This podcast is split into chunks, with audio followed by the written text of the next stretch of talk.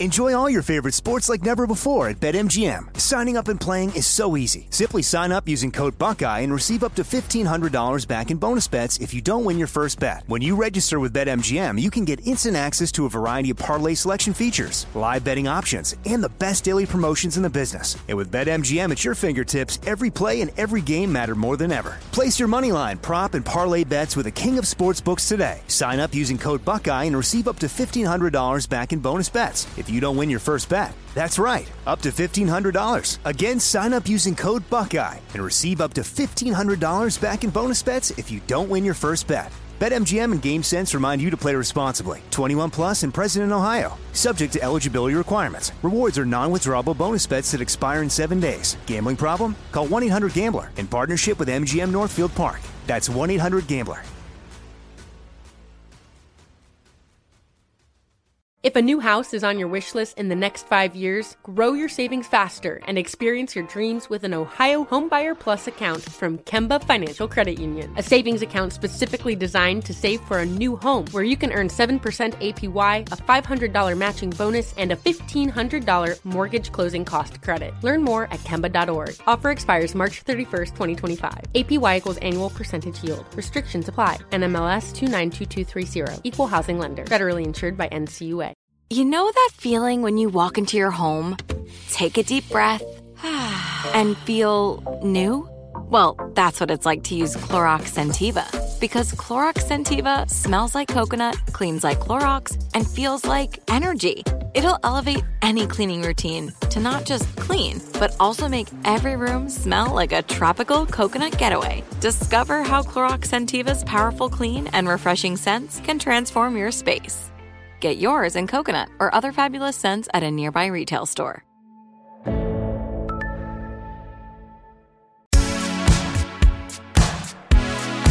Welcome, everyone, to the Sports Illustrated Media Podcast. I'm your host, Jimmy Traina. A huge episode today, so I'm going to keep it short here on the intro. First up, Ryan Russillo from The Ringer. Uh, great conversation with Ryan. We're all over the place, but we covered uh, the little uh, controversy he got in last year uh, doing a pod with Bill Simmons after the George Floyd uh, verdict and what went on in the country, and then Ryan got in some got some heat for that. So he, for the first time, speaks about that experience. Talked about some sports stuff, some media things. Um, you know, leaving ESPN for the Ringer. Great uh, conversation with Ryan, who's very open. So um, I appreciated that. And then following Ryan, Brian Baumgartner, who played Kevin Malone on The Office, is on the pod, and uh, it's a very fun conversation as well if you're a fan of the show. Um, if you missed last week, John Ourand from Sports Business Journal and Aqib Talib were on the pod. They were both great. John breaking down some sports media news, Talib talking about getting into broadcasting. Adnan Virk two weeks ago was on the pod. So check those out if you missed them. And please subscribe to the SI Media podcast. And if you can rate review, that helps too. But subscription is the most important thing. So if you're not a subscriber, please do that. All right, here we go with Ryan Russillo, followed by Brian Baumgartner. All right, joining me now. It's been way too long since September of 2019. Back on the SI Media podcast, one of the most popular sports media figures out there now at the Ringer. Ryan Russillo. Ryan, how's it going? Hey, thanks for having me on, man. Appreciate it. What now? You're out there in sunny California, rocking the tank top. What's the temperature there? Because it's gray and raining and about 50 here right now in New York. Uh, where I live, it's it's almost always 71 degrees, a little hazy, but uh, I'm not going to complain. Yeah. uh, just got done from uh, a little boxing But workout. you so- you are from the East Coast. Do you ever miss a winter? winter would be um, would be Strong. lying. yeah, I, I never was one of those guys that like hated New England. I mean, I lived in Connecticut, Massachusetts, Vermont, Massachusetts, Connecticut again. So that was it until 42 years old, I think, the first 42 years of my life. The only time I ever lived outside of New England was a six month stint in Trenton, Princeton area, South Jersey there, south of, I don't know, Yeah. is that Route 1, I think? Yeah. Cause I, I just can't imagine having a Christmas when it's you know 75 degrees and sunny. That part's weird, definitely. And I'd say the part that I miss um, is that it, you don't understand it unless you're from the Northeast, but that smell of a fall Saturday and it just smells like football. It just it's it's a little cold, but it's a little breeze. There's just this smell to that part of the season. That's one of my favorite things about New England, and I love New England towns. Like I really do. Like Yeah, the towns yeah. I got to live in. Um, you know, Boston's a city, but there was a soul to them. There was kind of a part of it, like some of these other parts of the country, and I've been probably everywhere for the most part. And you'll be like, there's no like soul to this. It doesn't feel like it has anything. And New England definitely has that. But I love the water, and the fact that I can be in and out of the water year round Yeah. is, is important. Yeah, so sure. Um, the last time you were on, we got into this whole thing about your terrible take about Pam from The Office and Jim and Yeah. Pam, and it's funny because let me break the fourth wall here for the people listening. Today is Wednesday, and I'm taping with Ryan. Yesterday, Tuesday, I taped an interview with Brian Baumgartner, played Kevin on The Office, which will follow this interview with Ryan if you're listening to the podcast. So I got you on here with Kevin from The Office. You had a terrible take, obviously, about Pam being a horrible person. What, you have any feelings about Kevin Malone from The Office, who's coming on this podcast shortly? I, I like Kevin. I mean, the tough part for Brian, the actor, is that people are so thrown off when he's normal yeah. because he's a normal guy and he's not. Yeah. He's not. People Kevin. thought that was his voice on the show, which Yeah. That's how good he was. Yeah. But no, I don't feel honestly the Pam thing is taken off. I mean, I was whatever you want to say, you know, one giant step for mankind. I mean, I was the guy putting the foot on the moon first on that one. And I mean, it's it's turned into an industry right now. The Pam stuff that's out there. So I feel like you know, eventually, when things are back to normal, there'll be some big convention, and everyone will cheer me on, and we'll make shirts. she should definitely have you on her podcast. Her and Angela have a podcast that, you know, I think she should have you on to duke it out.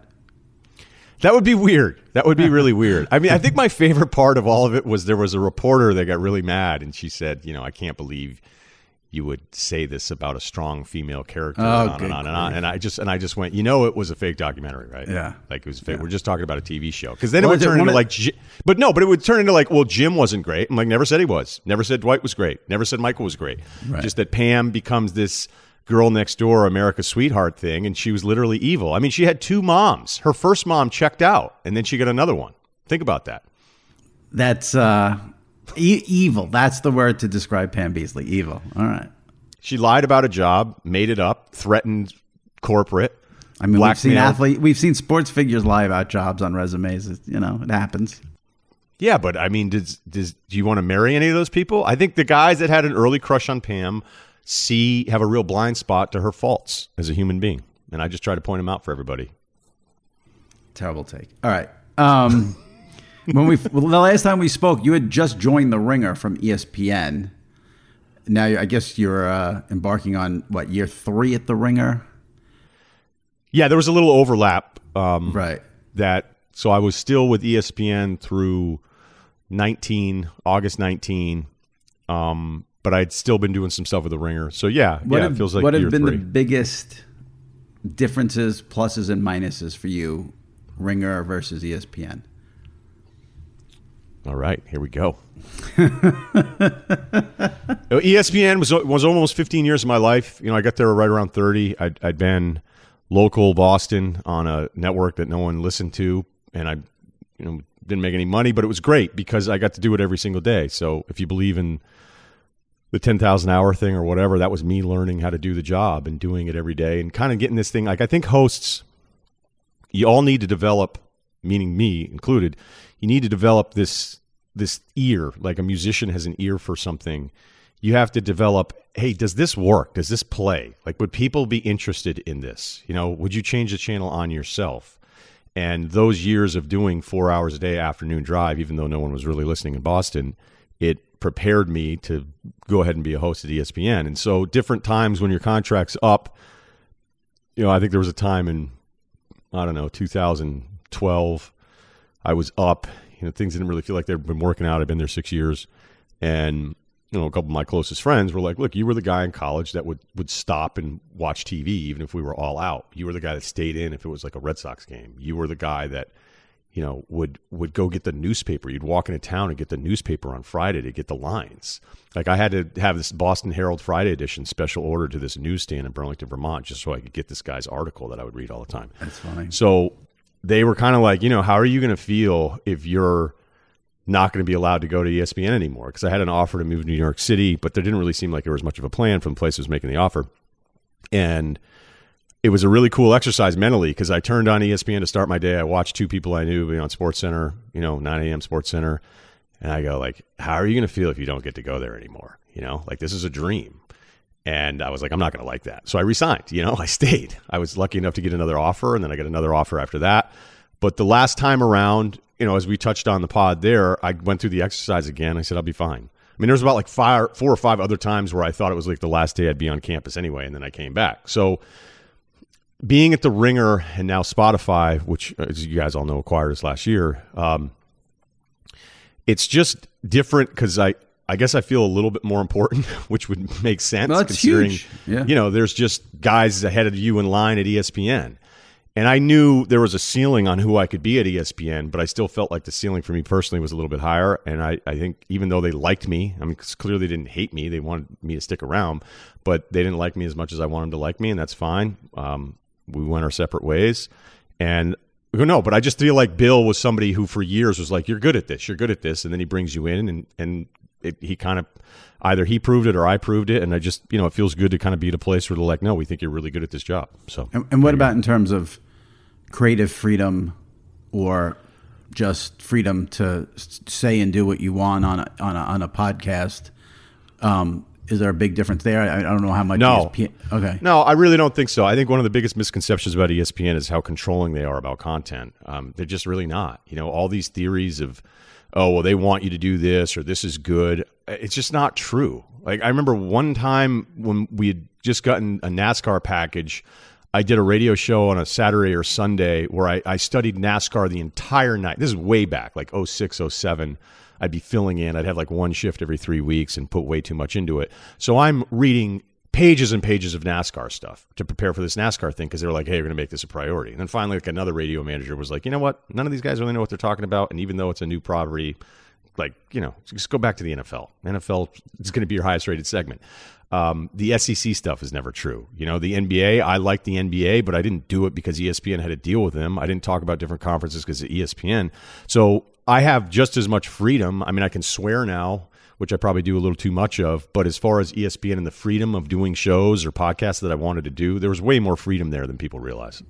That's interesting. Yeah, it's funny though because obviously your, I don't know if he's your, I guess technically he's your boss, Bill Yeah. Simmons. I mean, he famously got in trouble for saying Roger Goodell's a liar on a podcast. Now that, of course, is that's different than being able to say what you want because ESPN's in bed with the NFL, and obviously there's a lot of issues there. So I think maybe that's why some people might have a perception that ESPN um, may be a little tighter on freedom. It's a it's a simple rule though. If you're going to talk, whether it's a talk show, panel show, TV, or podcast like that, you're supposed you're just not supposed to make it personal. You know, and so Selig, C League took everything really personal. So if you criticize Selig, he would he would have you punished, which I never quite understood why. Um, Goodell, I'll give him this. Like I, I didn't hear about stuff as much as Selig. We'd hear stuff constantly, like, "Oh, this guy criticized Selig, and now he's going to get yelled at."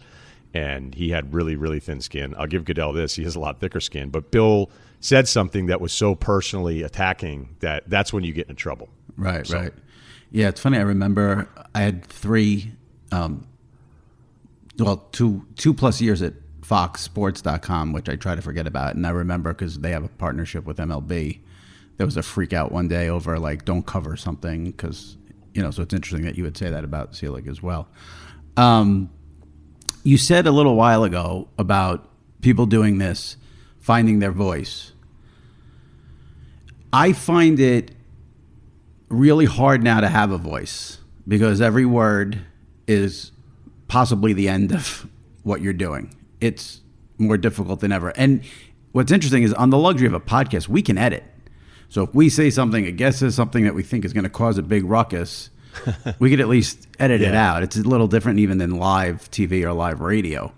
Um, do you are you struggling at all with that? It's really gotten worse and worse over the past couple of years, um, where you just every word is a minefield. Basically, do you feel that, or or is that just me exaggerating?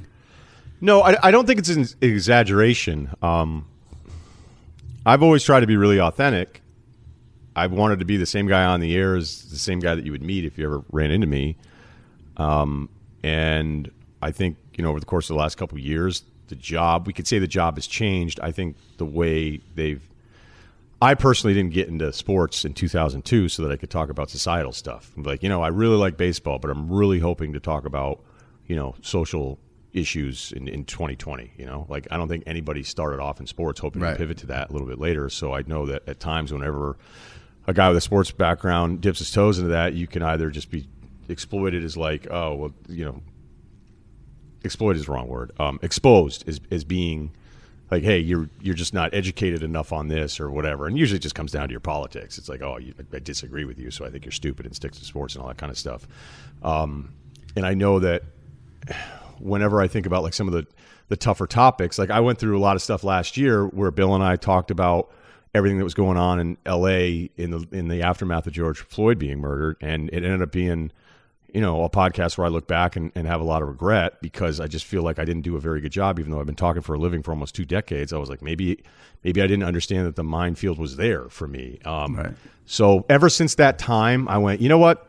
I got into this to talk sports. You can still do the job by talking sports, um, and that's that's what I that's what I set Yeah. out to do. So uh, for me, it was kind of like a hard pivot back, where I'm like, yeah, there's some issues that'll come up or a topic that'll come up, and after everything that happened with that, and just some of the stuff that was said about me that just wasn't true.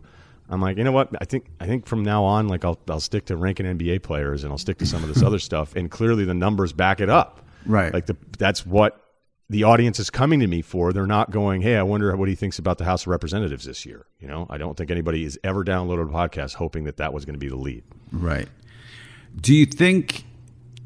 I sort of think, and this is going to sound so simple, and it's not really an original thought. A lot of people have said this. I firmly believe this one thousand percent. Like you, I agree with what you said. When I started, do, I started at Sports Illustrated in two thousand. I never thought I'd be covering social issues as well. You're working for Sports Illustrated. I feel like it's only happening because of social media. I think that is I think that is what if if it, if social media didn't exist, I don't think we would ever in sports be talking about that stuff. Because I do think a lot of people I do it too because I have to Zero percent would be low. Well, zero would be low because I mean, it still would come up from time, to right? I mean, would you agree with that? Um, Whatever the number is, I don't think it's zero. I just think I don't know because I don't want to get into a whole thing about it, but I feel like it all started obviously with Trump, and I think Trump was a product of social media, and then it became cover everything that's on social media basically, and that sprouted out all this other stuff about social justice and everything just all came to a head because this is what everyone was doing basically. And it was all going on on social media. And people like me and sports media companies use social media to direct content which i think has been a mistake Well, definitely social media has a lot to do with it because I'll see you know people that I'm friends with, and I'll go, "Wow, I think I never knew you were that interested in this, or I didn't know that this was the main priority for you." And then I wonder, like, wait, are, are is this because this is how you start your day every day, or is this because like what you really believe, or you know that this actually plays?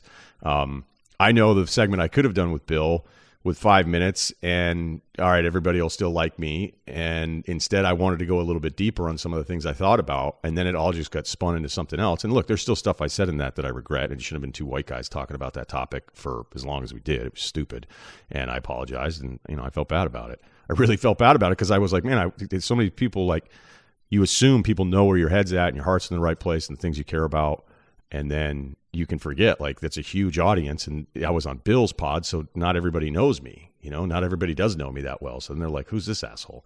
So i after that time especially when i was reading like hey the stuff i got the stuff i did wrong i was like all right yeah like i deserve to get my ass kicked here a little bit. But then there was other stuff where i was like okay this is just turning into like none of this is even accurate now. So it was a lesson of like i don't want to talk about that stuff because I'm not as educated about it. I, if I'm a black guy, I'm probably pretty tired of hearing a couple white guys go, "Hey, here's what's not racist this week." You know, that's not that's not cool. So I don't. I just don't want to do that stuff because there'll be times a topic will come up and it's like, "Oh, Steve Nash, you know, he got hired. Is that because of race?" And I'm just like, you know what? I'm just going to talk about the Nets. I'm going to talk about the Nets roster because that's what I'm comfortable doing. And I do wonder when I look at some of the programming decisions, like I'll wonder, yeah, is it a byproduct of everything that's hot that day on social media, or you know, like the ESPN part of it, like they were struggling trying to get everybody back on the sports path years prior to last year, and then once everything that was going on for a bunch of different reasons, it was like, nah, like we can't, we're not going to tell anybody what they can and can't do right now, and. I know that Kanell and I years ago had done a segment where I was like, man, I, sometimes I wonder what the job is now. And then you know, look, I got I got ripped for that you because prob- I was just asking, right?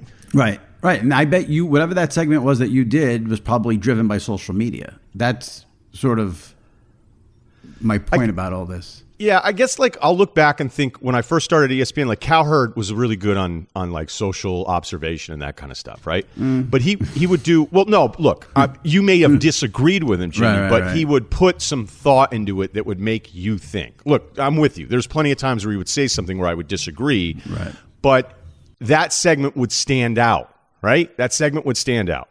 And the example that I, I use is I remember being on Mike and Mike one day with Danny Kanell. And at that point, like the Warriors were either going to get the ring or they weren't. And I mapped out the whole way it was going to happen and it was sourced. And I was like, this is what's going to happen if the deal goes down. It- and nailed it. It's one of the smartest, most informed, best things I've ever done on the air ever.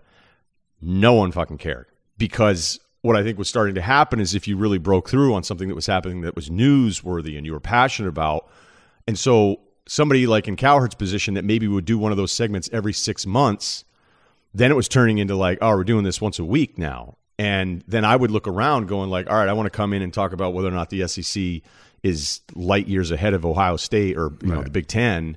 And then you'd be like, wait, am I am I doing this wrong now because I want to rank the conferences because everything that's happening around me seems to be different. So it was just a weird it was a weird segment to do, and people kind of got pissed about that one. So I was like, all right, Right. Well, that that's my issue. Is more than anything, is I just feel like there there's no forgiveness. There's no context. Like for instance, I will probably get someone on Twitter, guaranteed, when we post this podcast on Thursday. Someone will be like.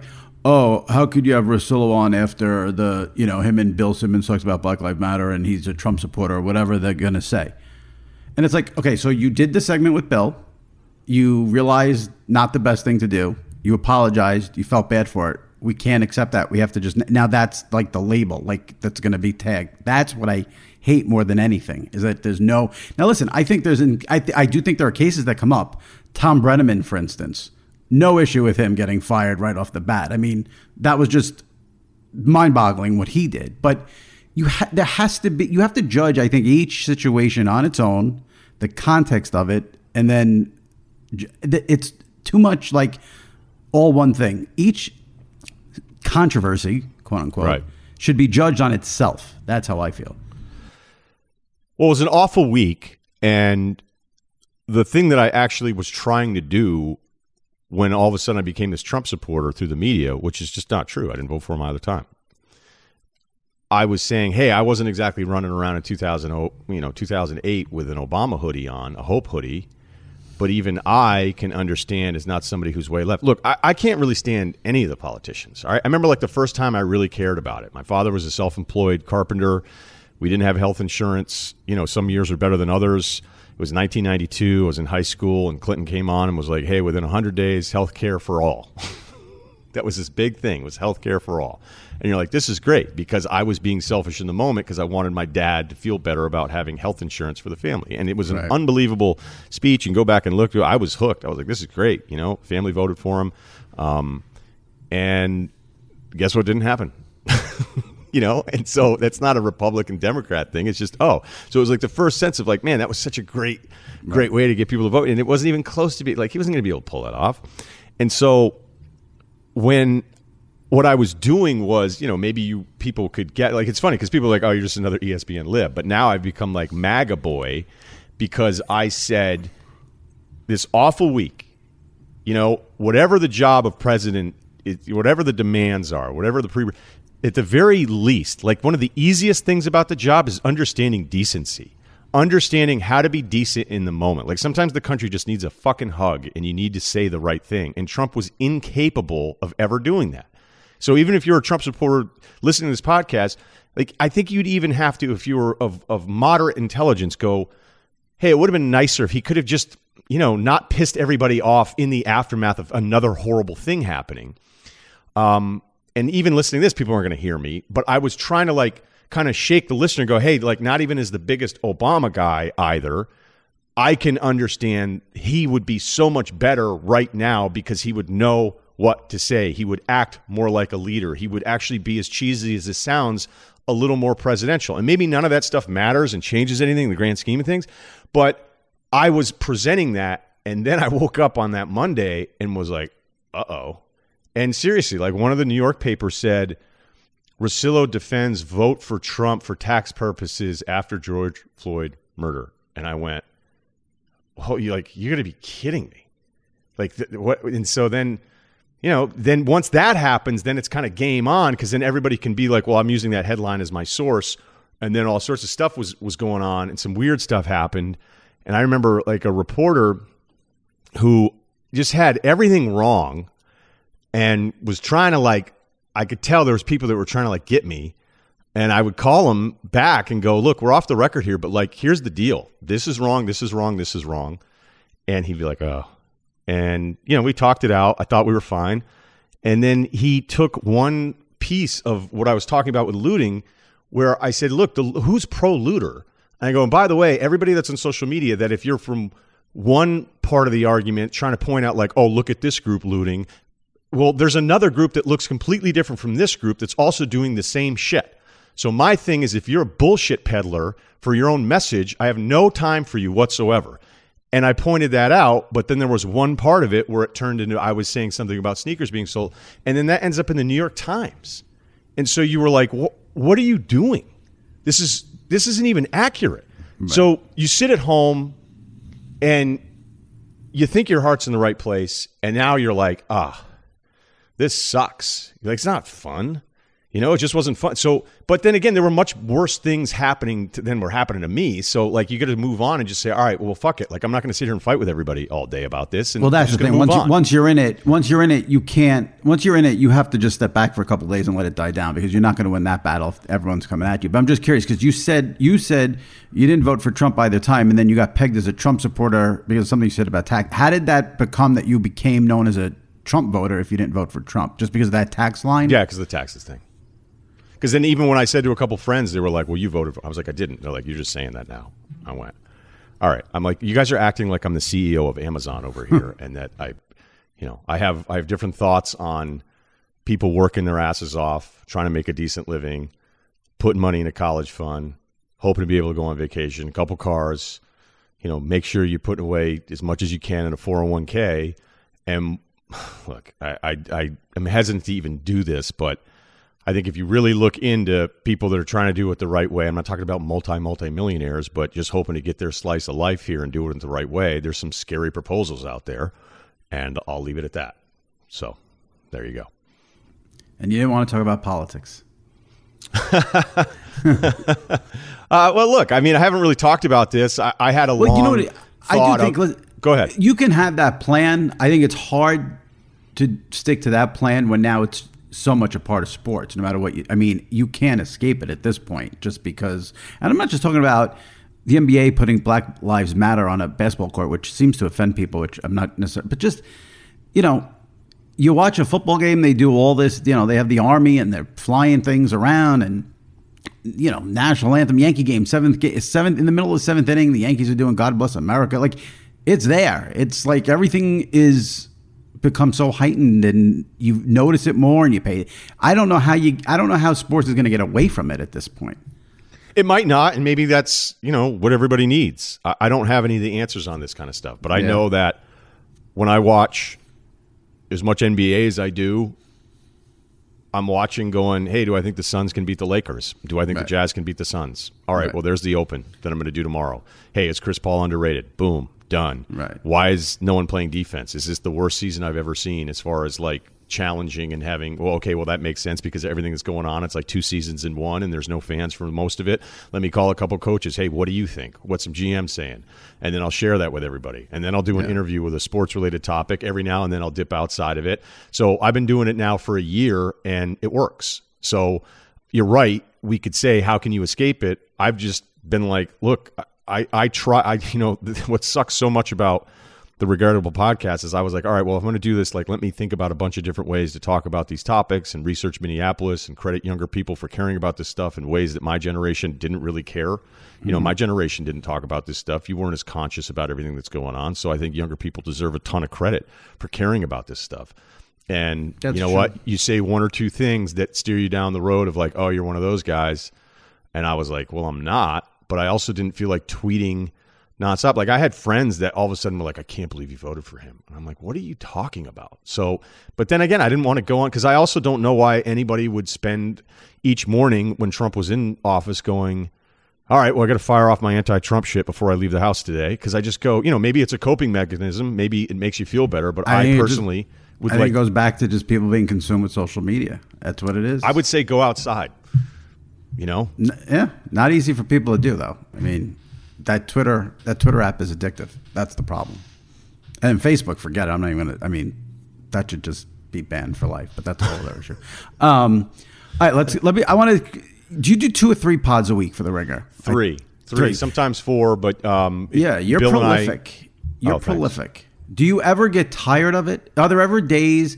I write every day, and I have to admit, there are days where I just I'm like, I have nothing. I've got nothing in the tank. You do three pods a week. I think that's a lot. Are there ever days where you're like, and I don't even mean, I don't mean the act of getting on the microphone and speaking. I mean, uh, is there anything? You, is there ever a day where you just don't have an opinion on something? Well, you got to remember, Jimmy. I'm going for 15 hours a week for almost a decade. Right. And one of the reasons I also radio. right, and one of the other reasons I moved on from that is that I spent well over a decade waking up thinking about what I wanted to say, spending all day thinking about what I wanted to say, prepping for it, writing, reading, calling, and then talking for three hours on the air, and then that little post show respite of workout, grab some dinner, and then watch NBA games from seven until one a.m. I mean, that was a decade straight, and all I did was think about the show, and then on the weekends, all I did was think about the show. So. Yes, there's probably a day every now and then where I'm like, "Ah, I don't really like my open, or maybe I won't do a longer monologue, or you know, I probably could be a little bit more prepped up on this guest. And if I have a serious thing where I, I, you know, look, all of us are still going to have interviews. You're like, God, you know, like I could have done a better job of that, and I didn't. Then that'll motivate me to make sure it doesn't happen again for a long time. But I would, the simple answer is no, because to go from 15 hours to doing, you know, four, four and a half to six hours of podcasting a week. I get excited about doing it. And you know, one of the things that's really weird about the job is I at times you'd work with somebody and you'd be like, "Why do you want to be on air when you don't have anything to say?" Like I have stuff I want to say. It doesn't mean it's right, but Right. if I'm going to spend all this time watching games with legal pads everywhere, taking notes, then I want to Right, share right. it with people. And um, so I would say that, yeah, uh, look, going back, scaling down, I don't feel like I'm doing a ton of work, even though I know that you know it's Well, still a number of pods. That's the way to do it. If you don't feel like you're doing a ton of work, you're doing something right. Um, what's it been like for you personally working during the pandemic and just doing it from home, not being able to go to games? You, know, it's not being able to see people. Do you think it's a little hurts you creatively a little bit? Like what- No, no. I, I I'm pretty used to being by myself anyway. So some of my friends joke that nobody's been more prepared for the pandemic than you. Um, and I knew, you know, I don't have kids. I'm homeschooling, so I wasn't going to complain. Work was not something I had to worry about, like so many other people had to worry about. So I was really lucky. So throughout it all, I was like, I'm not going to complain about this. I'm going to try to use the time um, for the other things that I, you know I'm, I'm working on with the with the writing part of it, and I I just wanted to do what I could. Like it, it, you know, sure, I'd love to go to games, and I'd love to start going to games again. I'm sure I will here soon. Yeah. Um, but for me, going to games wasn't as important because you know I always have a ton of respect for the beat people, the print side of it. Still have to show up all the time, especially the people like the local beat that are like baseball beat writers. I always kind of bring it up, but after having a season with a minor league baseball team and seeing what it's like to be in the dugout, you know, 162 add in spring training, all these other days. So I didn't have to do it for my job, but um, well, I'm I'm happy that I'm happy that people got through this. I'm I'm happy that more things were able to be pulled off here than people thought well over a year ago when it was like really the projections were so bad that people were wondering where we've even be to this point. So I, I try to make the most of it, and you know I'm I'm I'm ready to start traveling again like everybody else. But I, I Yeah. like I said, it it didn't impact me a ton. I have to say, I, I mean, maybe I shouldn't say this since I'm working for Sports Illustrated, but I miss concerts more than I miss sporting events. Yeah, but that's an escape for you. You know, sporting Yeah, events still right. work, so that makes sense. Right. Right. Who are you most gonna? That's- Who are you fired up to go see? I don't know. I mean, you know, I'm I'm out here on Long Island, and they do concerts at Jones Beach, so it's perfect for a pandemic. It's outside. It's at the beach. I'm vaccinated, so like, I'd feel totally safe. I don't want. My thing is, I don't want to go to concerts and sporting events and have to wear a mask. Now I'm going to be accused of being an anti-masker, but believe me, when I'm in the store and I see someone not wearing, wearing a mask, I get pissed. But like, if I'm vaccinated and I'm outside, if I'm at Yankee Stadium or Jones Beach and I'm vaccinated, I should not have to wear a mask. I'm sorry. I think I you're love okay Fauci, but it's absurd. Yeah, I, I I'd like to think you're okay with that one, but you know, I've probably already said enough on this pod that I don't know if I want to give my mask position. Yeah, don't don't give your mask take because you'll get in more trouble. I'll I'll take the, the hit for that one, saying I I'm sick of I don't want to wear the mask if I'm vaccinated outside especially. And you want me to wear the mask for the 20 minutes I'm in the supermarket? I have no problem with it. Keep everyone safe. That's fine. Outside, yeah, I don't think there's any issue. It's it's absurd. I do. You know, here in New York, we're very very lu- well. We were very lucky before the pandemic in that um, every single month, once a month, Billy Joel did a show at Madison Square Garden. So there would be nights where like.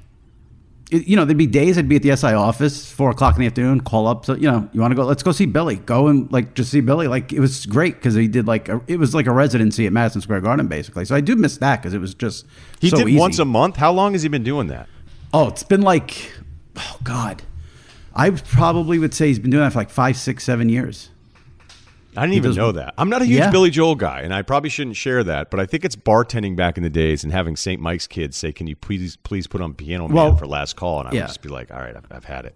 It's funny because I, I went on Twitter once and got into the biggest shitstorm ever because I said Piano Man wouldn't be in my top 25 Billy Joel songs. And people, I mean, listen, I get it. Like, if you go to a Billy Joel concert and he doesn't play Piano Man, they'll burn Madison Square Garden to the ground. Like, I get it. I don't need to hear it ever again as far as I'm That means you. Like, really fine. like him, though. You're like you're more of a troubadour. Well, that's So always like, that's- yeah, that's that's what I take a break from, you know, singing badly during Piano Man. I relax and then I get ready for like, you know, scenes from an Italian restaurant or something like that. So, Yeah, I, just- respect the hell out of him. I really get it. I respect all of it, but it just there's certain bands, you know, there's certain bands that you just when you if you bartended for a while, you're like, all right, like Montel Jordan. This is how we do it. Martha's Vineyard, summer of '96, when I was bartending, Yeah. I was just like, I, I can't. And I respect the hell out of that song and his height, his length, but uh, it was. Um, But can Montel. Jordan even do a? Like, does he have enough songs to do a concert? He like did. one- I think I was and done. actually at a Clippers game where he did halftime. Yeah. Have you ever? Because you're you're very very good friends with Carissa Thompson, who is an enormous Lionel Richie fan. Have you Yeah. ever seen Lionel Richie with Carissa or by yourself? Yeah. Or no, we actually saw him out. We were at this, uh, you know, look, I live down by the beach. So I've been, I get lost whenever I go up to Hollywood still. Like I used to have to go up for meetings or, you know, back when things were still a little bit normal. And, you know, Northeast guys are the worst because we're like, oh, every place sucks and we've never been anywhere, right? We just, we're experts on every place without ever having to go. And so my friends are like, man, I can't believe you're moving there. You're going to hate it. And I knew I was going to love it because I knew the part that I wanted to live in. And so I, I every now and then, I think I was more adventurous when I first first got here, where I was like, all right, look, I just still have to see what some of these deals. Like, I got to go to a couple of these places. Yeah, like what's this place about? So there's, um, I think it's Sunset Tower. It's kind of this restaurant hotel deal, and everybody goes to it. It's kind of like an industry thing. And I went there one night with Carissa and some of her friends, and Lionel Richie was there, and it was uh, it was a big. did deal. she freak out? She had, she was good. I mean, she's been around celebrities for such a long time. Yeah. That even though she she loves Lionel so much, it was uh, I was very impressed with how she she just she nailed it. Like I got invited to probably the coolest party. One I don't know. I think it was the first year I was here, and I knew going into it because the guy that was inviting me, he was like, "You're." This is going to be a real hit list of, of famous people, and I was so far. Like I'm talking, if you had to seed everybody like one through sixty eight, I would have been in the CBI. All right, and I showed up with Carissa, and it was it was kind of like it was funny too because people could tell like we weren't together so there was Yeah. zero respect for the fact that i walked in with her whatsoever and i was kind of like it was almost like that seinfeld episode where you're like i know i'm not with her but shouldn't you have more how did you, you know shouldn't you have a little bit more respect because i showed up with her Right. so now i'm actually just making fun of myself but she's great Yeah. yeah. I saw Lionel at MSG a couple of years ago. It was I, I could not believe how good it was. You got, see that was a see the nice thing about that is I went in low expectations and then the and then it was like you know through the roof basically of how good it was. So that was a good show. I'd love to see him again. Um, let me ask you a couple of sports things. I'm curious about. We're, we're about the same age. I and I, people are going to get on me for this, and I don't care. Don't tweet me. I'm just gonna. This is how I feel. This is my. I hate this. All this streaming business. I hate it. I want to watch cable. and now Thursday night football next year is Amazon Prime only, no television. Does this bother you as well, or am I just really an old mother? Right. Hey, look, I'll tell you right now. The first time I heard about it, I was like, "What are you going to do?" You know. But think about how many times people have been wrong about technology. I remember when eBay first came around. A couple friends that were, you know, in banking, right? They're like, "So you're just going to say you're going to pay for something? That's not going to work." you know, imagine if you Yeah.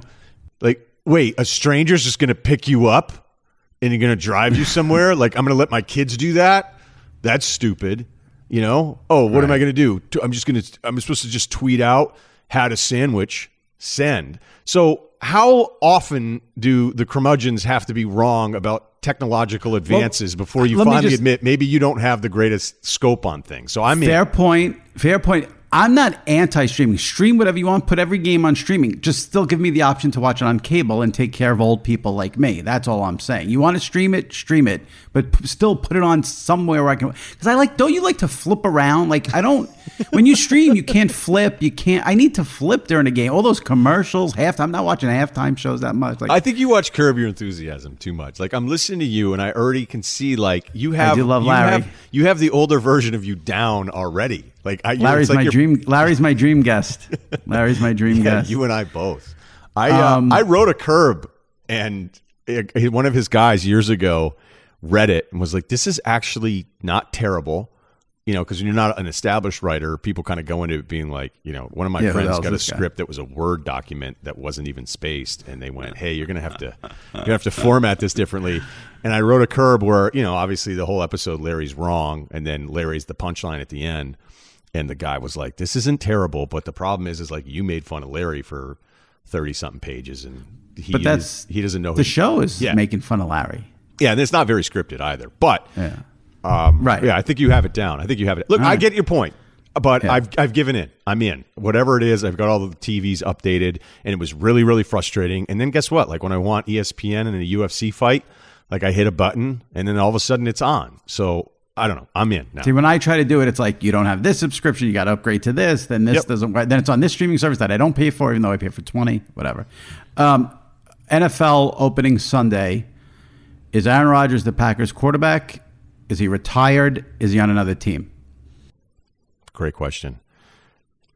I have not been a fan of how he and his team have handled this. I mean, it was so incredibly obvious that hey, let's dominate draft coverage and have everybody talk about us, and then they leaked specific, you know, thoughts with different guys to make sure they took care of everybody. You know, Schefter, Rapoport. I'll give you a wacky conspiracy theory too. I, I I wonder too if part of the leak was to ruin his Derby Saturday. Wait, I think I thought it was leaked. It was To leaked get the Thursday, message the day out. of the draft. Right. So you think somebody who's anti Rodgers leaked it? I thought it from Oh, what I, was could reading. see. I could see it going either way.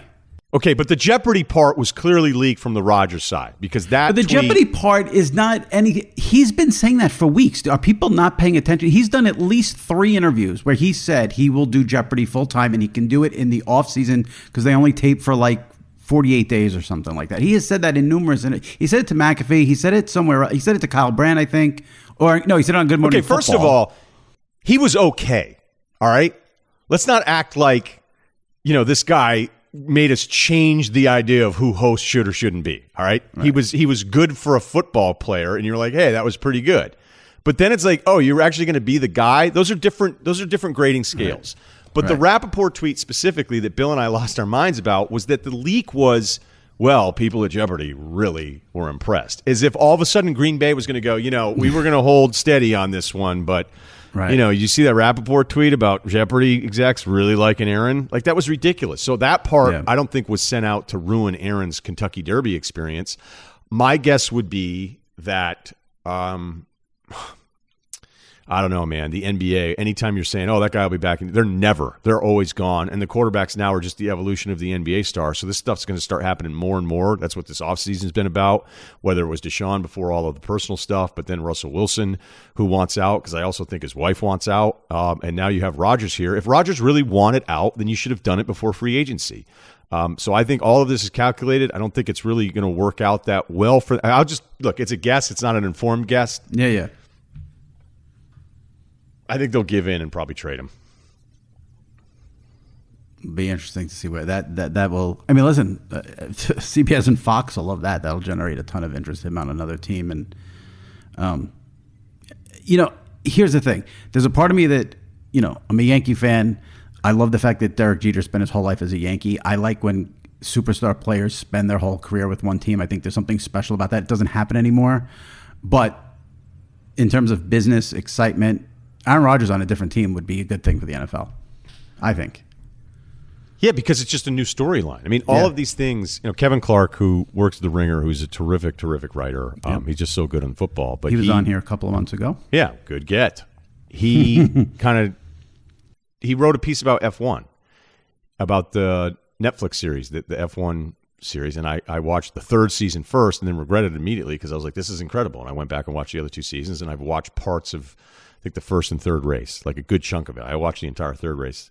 And I'm like, I can't believe I'm sitting here watching an F1 race. I've never had any interest, but I had interest because I knew the storylines now, Right. or I wanted to see the follow up to the storylines because I was now emotionally invested, which I think every league should be trying to do as much as they possibly can, as they're all competing for eyeballs. And so, just the story alone of the Aaron Rodgers character being somewhere else adds to it. But I do think, and this is kind of funny because it brings it full circle to some of the stuff we were talking about. Like nobody wants to stick up for management, but there are times where I'll see former players or maybe you know, more player friendly media members like always back the NBA player whenever they want their way out. You know, because it's easy to do. Like, if, let's just use Anthony Davis for example. You could say, oh, okay, the organization didn't support him. They didn't bring in enough people. Okay, but look, as soon as he signed with Klutch, like we pretty much knew he was going to end up with LeBron anyway. So this wasn't some big mystery. But is it okay to look at it a case by case basis and say, okay, well, this guy, I understand why he wants out, but I really don't want to see like Harden rewarded because he's got two years left on his deal. And but I know what's going to happen. The the evolution of, of the power now as it's shifted to the player and the player empowerment phase, which I think at times I can be for, but I'm not hundred percent for all the time. So then it can be like expose you as well. Wait a minute, what's what's your deal? Like, where's your head at with some of this stuff? And you're like, well, my head is that in each subject, I decide individually if I'm pro or for this.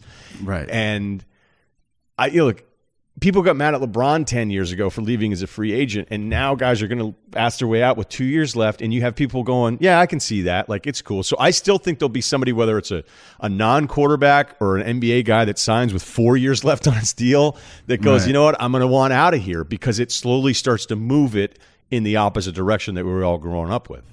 It's I'm laughing as you say this because I feel like you can see like my notes for this podcast because my next question we can wrap it up on this, but this is what I was going to ask because I know you're a huge NBA guy. NBA, your favorite? Would you give me your power rankings of your favorite sports? Let's do a fluff question first. Give me the Ryan Russillo power rankings. You had to watch sports. Um, give me like one, two, three, four. You know, the weird thing is forever it was baseball. It was. Like I didn't miss a Red Sox game for 7 years. I'm not talking about like caught most of them. I'm saying if I had to like do something outside, I had a little little earpiece to an AM radio. I went through that phase Right. myself with the Yankees. I was yeah. obsessed, obsessed about it. It's amazing what you can pick up on when you've watched every single pitch of a season for for multiple guys because you can see like, oh, that's where this guy's hole is in his swing, or okay, this guy doesn't have his control because of this. Like it's crazy because I was like, man, I'm really good at this. and that's the problem they have with I think ESPN has with Sunday Night Baseball is when they have the national crew. A Rod's terrible anyway, but it, it could be anybody in that spot. They come in doing a Yankee game when they have not done the Yankees all season. They don't know what they're talking about. Like it's very hard, I think, for baseball national guys to come in. Like you, I, I think there's this because I did it with the Yankees. There is value in watching every game like that, like you did where you pick up on things. And I think when you're a national baseball guy and you come in and you, you know, A Rod does the Yankees, oh, I guess he probably does it more than once a month because they have other, you know, maybe does them twice a month. I think it's hard to know the ins and outs of the teams like that. But that's not even an A Rod versus excursion thing. No, It no, is- that's a, is- that's in every I- national. Yeah, yeah, yeah, yeah. One of the I just like things to bash A Rod. I remind myself of is that when I was local Boston guy, I hated all the national guys too. Okay, Right. And here's here's the formula. No national guy knows. And this is for fans. Like no national guy knows as much about your team as you do for the most part. I mean, yes, there's some exceptions here, but Right. you have to remember that. So then once I started kind of working on it and I went from local Boston guy who hated all the national guys to then I was doing national and I go, you know what? Like local guys need to chill out about this. And I would tell people like, hey, you're mad because so and so, like I'd come on and that's the thing when you're at ESPN, you come on and then you kind of like answer for other ESPN people. And I just be like, look, why are, why are you freaked out? Like he's probably watched your team five times and you've watched him, you know, 50 times already this year. So, so don't worry about what he's like. He doesn't Right. he doesn't know what he's talking about, and I'm telling you because now I've seen both sides of it. So look, baseball just became something that I was less involved with because it wasn't what I was doing, and I loved the Celtics ownership coming in. They were great to us because I was moving to Boston when Wyc and his group took over right at the same time. And then, you know, I just started going to those games and had more access. So the NBA is always going to be the first answer, but as somebody that grew up in New England and got to experience football in the South, I love a Saturday Yeah. in the SEC as, as much as any event. I do love boxing. I love MMA in person because the other part is I don't really have to talk about it. So I'm not watching it analytically and thinking like, what are my seven takes on this? Or what if this Right, happens? Who needs it more? Who's under more pressure? Is it who's to blame? I just watch it and enjoy the fighting part of it. But I can't tell you how how cool just you're feeling like you're in a different country when you go down south Yeah. and you're around these these people that I, I just enjoy so much and these programs that I just feel really lucky that I got to do that for such a long time. And the cool thing is because I did it for such a long time, like some of those places are still inviting me back. So college football is like right there with the NBA. All right. So here's my NBA question. I am not against guys leaving early. I, I, In college, no, no, no. In the NBA, like I'm not. I don't mind. I'm not what are you totally talking about? offended by like early draft or asking to no, no, be traded? asking to be traded, okay. All right, like all the right. Anthony Davis that you mentioned. yeah. I, it doesn't bother me that much. I'd had. I mean, I wish LeBron stayed in Cleveland, but the fact that he went to Miami and won those titles, I I thought was fun and exciting. I didn't have an issue with it. Um, I don't mind the AD LeBron thing. It doesn't bother me. For some reason, though, the season ends this year, and the new uh, New Jersey, the Brooklyn Nets win an NBA title. Where is the joy? Where is the excitement? Where is the fun in any of that? Not one guy who's homegrown, not one guy who's been there for more than five minutes. What wh- what's the satisfaction for the NBA fan out of that? Or is it, you know what, they can become the ultimate villain and you root for them to lose? Yeah, I'll tell you, people were way more mad about the Heat than they were the Brooklyn Nets. But I think there's a lot more to dislike. I think this Nets. is so much more egregious. Yeah, but do you think that the public has played? It's played out that way publicly. I don't think so. I also I think we've been incredibly distracted with other I just, things. What I envision is it's one of the NBA finals, July. Sitting there and the Nets win the title, the confetti's going up, Durant and Harden are hugging. And like as a fan of the NBA, I'm just like, I don't have it. I usually, I mean, you probably feel this, you know, from doing what we do and getting to know people in the industry and the business. You start, you root for players almost more than teams. For me, at least. Like I love LeBron. I know he's anti, he's pro China, whatever. Don't, Dude, you to- really are qualifying everything right now. Twitter's in your head, Jimmy. I, It is. gotta, I love- gotta cleanse you here. I love LeBron. Root for LeBron. How can you not like Steph Curry? You, I root for Steph Curry. Like Right. Embiid. Who doesn't like Joel Embiid?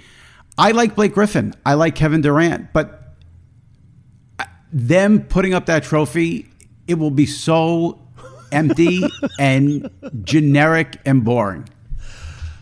That seems what was it- excessive, like, but I don't think it's a terrible point. Look, I don't think it's a What's terrible accomplishment? point because what's happening is there's going to be this kind of justification thing depending on who wins this year, where you know, like a good example is LeBron got hurt that first year, all right, and the second guy didn't come to L.A. with him, which was a surprise to LeBron. Like Right. he didn't think he was going to go there by himself. He ended up going there by himself, and everybody thought like the front office was terrible. And they're like, "Why are they bringing in all these these different guys? Like, what the hell's going on?" And then look, they get Anthony Davis as a game changer, but the conversation was, "Well, LeBron doesn't care about winning anymore now. He just wants to make movies." As if you can't make a I movie. I mean, one of the dumbest narratives that right. has ever been. But it happens all the time because it's like as soon as we can label something about you, then we're going to use it against you, especially if you're just anti that person in the first place. So if he were to win another one, then we would say, okay, the regular season doesn't matter. But there's other storylines out there, and the two teams that we're talking about, like the Philly Embiid Simmons thing, I don't think fits, but they still might win. All right, Well, that And would so be good. That, would be way better for the NBA than Brooklyn winning. Okay, but does that mean that like Embiid and Simmons work because it worked out? It's like the Percy Harvin thing with the Seahawks, where he brought nothing. They gave up real assets for him, and then it's like, oh, well, you can't make that kind of move and expect to win. And they still won because it didn't really matter. I mean, that's a little bit different, but I think the Brooklyn one would be, hey, Kyrie knew what he was doing all along. When it's like, actually, Kyrie's hasn't been great to deal with here. Like he's an incredible player, but when you bail from the team and you don't tell people when you're leaving, and then I'll hear people stick up for him, I'm like, you know, in the Kyrie topic, it's two groups. It's those with sources that think it's lame and those who don't have sources. And here's the difference between Brooklyn and the Heat teams. LeBron had never won a championship. Wade had never won a championship. Kyrie has a title. Durant has a title. Okay, am I gonna like be you know? It's to be heartwarming because James Harden wins a title. Not really. So like, for me, this is just a complete. If if Brooklyn wins, it's just like America's to be sitting there like, what's the point of this exactly? That's my take. Just the tone of your voice is like I, am not even telling you you're wrong. It's just you're so bummed out about it. You're pre depressed about this outcome that I'm I'm just finding. Well, no, I'm no. I'll be rooting so hard for all the other. You know, listen, I would love to see the Lakers win it because I I think LeBron going there and winning it again. Just to shut some people up would be nice, but listen, I'd be happy with Philly winning it. I'd be happy with Milwaukee winning it. You know, some something new.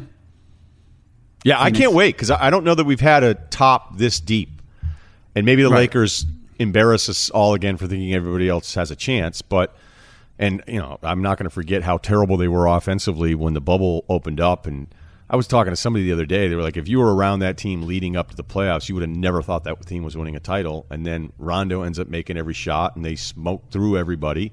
And you know, I wouldn't say it's the murderer's row of of opponents, but everybody was down there dealing with the same circumstances, and they just plowed right through everybody. So they deserve all the credit. So I'm not trying to um, diminish the accomplishment at all. But now in a league that we usually feel like it's it's two or three teams that are legitimately going to win the title, and I yeah. think we were so locked into the Miami years, the Golden State years, and the Cleveland years. I mean, that was almost a decade before it was over. And we also were kind of like, oh, well, who's everybody's third guy? We were obsessed with who the third guy was because right. of Miami, Golden State, and Cleveland. And then we realized, well, wait a minute, nobody else has a third guy. So maybe the Lakers don't need a third guy. But now the Nets have their third guy. Five. Yeah, five right, guy. right. Well, Blake Griffin has been revitalized. He has, but that was kind of ridiculous. Yeah. And I loved Blake for his quote was like, "Hey, I thought I sucked, like, and now right, I'm right. awesome." Right. So that was good. What yeah. is it? Because he yeah. wasn't awesome, but he has been re-energized. But he's a role player, so. There's a comment there about Brooklyn and Detroit, but since I'm from New York, I, I don't want to say it because then I'll just be an asshole. But you could see you could see why Blake might be revitalized a little bit. I don't think Blake Griffin going from L.A. and dating Kendall Jenner to being stuck in Detroit was was good for him. I would think I would think Detroit would have been perfect for him. Just lock in. You don't want to. Blake does not want. He's a stand-up comedian. He doesn't want to be locked in. He's not just a basketball player. No, Blake there's Griffin. more. Go, there's more going on. He's uh, he's yeah. an impressive guy. Yeah. He really he's is. He's very funny. I yeah. mean, like his stand-up. It's a famous one on YouTube. is very funny. Have you have you ever seen it? No, like but stand up at a. I've got to check it out. It's I'm good. thrown off because I had Nate Bargatze on and I pitched him jokes and it went horrible. So I've just I'm taking a break from stand up in general. Yeah, it's that's I that's another thing I miss in the, you know that, that I miss that more than ball games too. Is going to a stand up comedy club. Need to do that soon, without a mask. All right, um, I had to get that in again. I'm so sick of the mask. Well, I'm vaccinated. Um, I appreciate you coming on. Do you have any? You have any? Any thoughts you want to get out there before we wrap up? yeah, I feel like I talked a lot too. No, no, I, I, I'm pretty long winded, so I'm used to being solo a lot. That's so good. I, uh, That's good.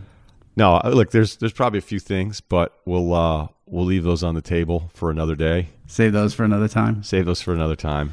So, right. Well, have fun just talking about sports. Yep. Let's let's you know stay out of trouble. Yeah. And uh, everything's coming back to normal, so that's good. Out there in California, is it? I mean, do you feel like things are coming back to normal? Yeah, because I know it's for still, a long time with Newsom, everyone hated all the restrictions. Is it better? Yeah, I mean, it was pretty strict out here for a really long time. I mean, they even closed the beaches for a while, which you know, people were like, "What? Like, I can't." You know, but in the beginning, when you didn't really know, like, I had no problem with restrictions when people didn't know, and I'm not right. saying I have problem now. Look, I just like I said in the beginning, I, I tried not to complain. You know, yeah, throw yeah. a mask on. It's not that fucking hard.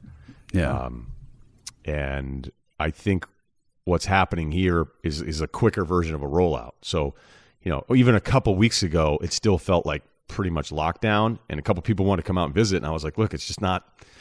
it's it's a great town and, and we can go to the beach, but it, you know beyond that, it's it's takeout food. You know, and I've only left Manhattan Beach once in a year, so um, Let, I- go yeah, ahead. ahead. No, I was gonna say let's end with this because I just, it just hit me. I had your old partner SVP on a few weeks ago. Yeah. and we were talking about our COVID pet peeves, just the societal rules that are going on, and he brought up how he's sick of the one-way aisles in the supermarket. He thinks it's time we go back to like two-way aisles in the supermarket. Give me what do you have? If we could end it on that, is there a? And I mentioned how like you know I got a Target out here by my house where it's massive, so there's two entrances, one on each side, and one has been closed during the whole pandemic. Why can't that entrance be open now? I don't understand. Makes no sense. He didn't like the two the one way aisles in the supermarket. God, I love him. I What mean, is- if you guys is- knew, if you guys knew how like set in his ways, and he is one of my best friends in the world, and I'm always proud of both of us because we have some real similarities and some also like real differences. Which was always kind of funny because the beginning of the show they were like, "Are these guys too much alike?" And then after a while they were like, "Actually, they're pretty different." And yet we saw a lot of the sports things the same way, but we still whatever. But I'm just telling you, like being on the road with him and knowing that it's like it has to be this way. Just the idea of him being mad about non two way aisles in the grocery store, like I just know how mad he must get for 15 seconds, where it's an insane fucking rage, which doesn't Yeah. make any sense, Yeah. and then even he will go. Okay. And I notice it because I can have those moments too. So my pet peeve would be very a LA. couple of days after we taped the pod, I was in the supermarket and I took a picture of the arrow on the one, and I texted it to him, and he was he just wrote back like atrocious or something. It was pretty funny. But throughout all of this, I've been like, okay, fine. Like it's it's one way aisles. Like, Well, yeah, that, you know, listen, you not to complain is a good attitude to have. That's for sure. I didn't have kids drive me crazy. I didn't have to homeschool. I don't have a wife that's worried. I, I knew, you know, I was lucky. The work part was not going to be something. So I- just knew how many other people were struggling, especially in our business. You know what I mean? Like I, it bums me out every time that there's a stretch of people that lose lose their gig because I don't know. I'm going to get you to. I'm going to get you to complain about something. What about like the gym? I'm going to give you, work no. I'm going to give you. Well, I I put a squat rack in my garage, so I liked it way more than I thought I was going to like it. But then I was like, dude, you're home. You don't do anything. Like all you're doing is is home Is based. squatting. Yeah, right. And then I was like, how come my knees hurt so bad? I was like, oh, because you're doing all of this all the time. And I, I went really heavy.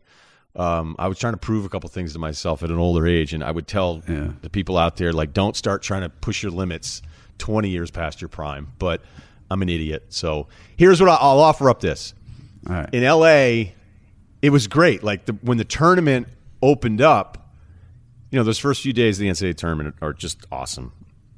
And I had gotten a little run in, and I go, you know what I'm going to do? I'm going to go get some tacos right by the pier, and I'm going to watch the games. This is unbelievable. Like I can sit Yeah. outside and I can just angle it in. Like I had my spot picked out. I knew where I was going to seat myself. I'm like, this is perfect. I'll even wait for the right seat. I'm going to watch like I'm just going to eat some tacos and watch like an hour of college basketball, and I'm going to feel normal day. again. This is incredible. And I show up and there's a line, and I was like, all right, no doubt, beautiful sunny day here again, hot spot. And I go, can I get something, you know, towards the TV? And the guy's like, oh, we can't have the TVs on. And I went, what? He goes, yeah, we can't CDC. Like we can't have.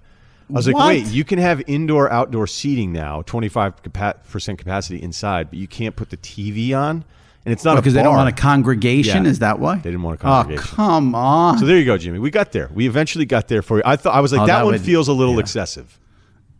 And the the, the restaurant Yeah, owner that was like, yeah. Yeah, I would have went full Larry David if that was if, if that was me for sure. Yeah, that's because where's the common sense? That's really what it all comes down to. Yeah, I. Uh, I'll I'll leave you with this. I'll leave you with this. TVs are not allowed because of co- that's like you know because like they had the restrictions here where they closed things at eleven and you know a lot of the the joke was you know t- t- you don't get COVID after eleven p.m. Like where's the common sense? I think like anything when it's new and it's in the beginning. Um, and look, the New York Times kind of somebody from the New York Times lit into me because of that too. I had a hard time with everybody being a virus expert two weeks in. Oh, Okay? well, so so that was I was like, look, I'm not telling you I'm not wearing a mask. I'm not telling you I know anything. But why do you think you're an expert on all of this stuff? And I go, there's a very good chance that a couple years removed from this, we're going to look back and say, oh, maybe we could have done this or whatever. But in the meantime, like I wasn't complaining about anything we had to do.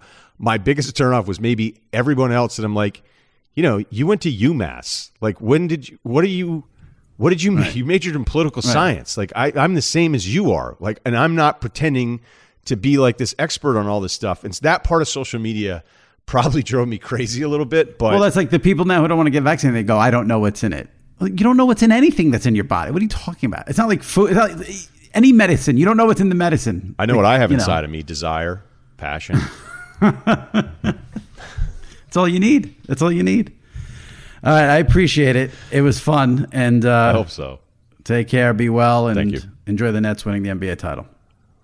I think you're onto something. I think you should just right. write it absolutely. I want to. I'm going to reach out to you the night they win the title. I'm going to reach out to you. I'm going to ask you how you feel about it. All right, see. good. I want you to All just right. tell everybody how pre miserable you are on this one. I am. I'm very. There's no uh, unless they lose. All right. Take care, Ryan. Appreciate it. Enjoy all your favorite sports like never before at BetMGM. Signing up and playing is so easy. Simply sign up using code Buckeye and receive up to $1,500 back in bonus bets if you don't win your first bet. When you register with BetMGM, you can get instant access to a variety of parlay selection features, live betting options, and the best daily promotions in the business. And with BetMGM at your fingertips, every play and every game matter more than ever. Place your moneyline, prop, and parlay bets with the king of sportsbooks today. Sign up using code Buckeye and receive up to $1,500 back in bonus bets. If if you don't win your first bet. That's right, up to $1,500. Again, sign up using code Buckeye and receive up to $1,500 back in bonus bets if you don't win your first bet. BetMGM and GameSense remind you to play responsibly. 21 plus and present in Ohio. Subject to eligibility requirements. Rewards are non-withdrawable bonus bets that expire in seven days. Gambling problem? Call 1-800-GAMBLER in partnership with MGM Northfield Park. That's 1-800-GAMBLER.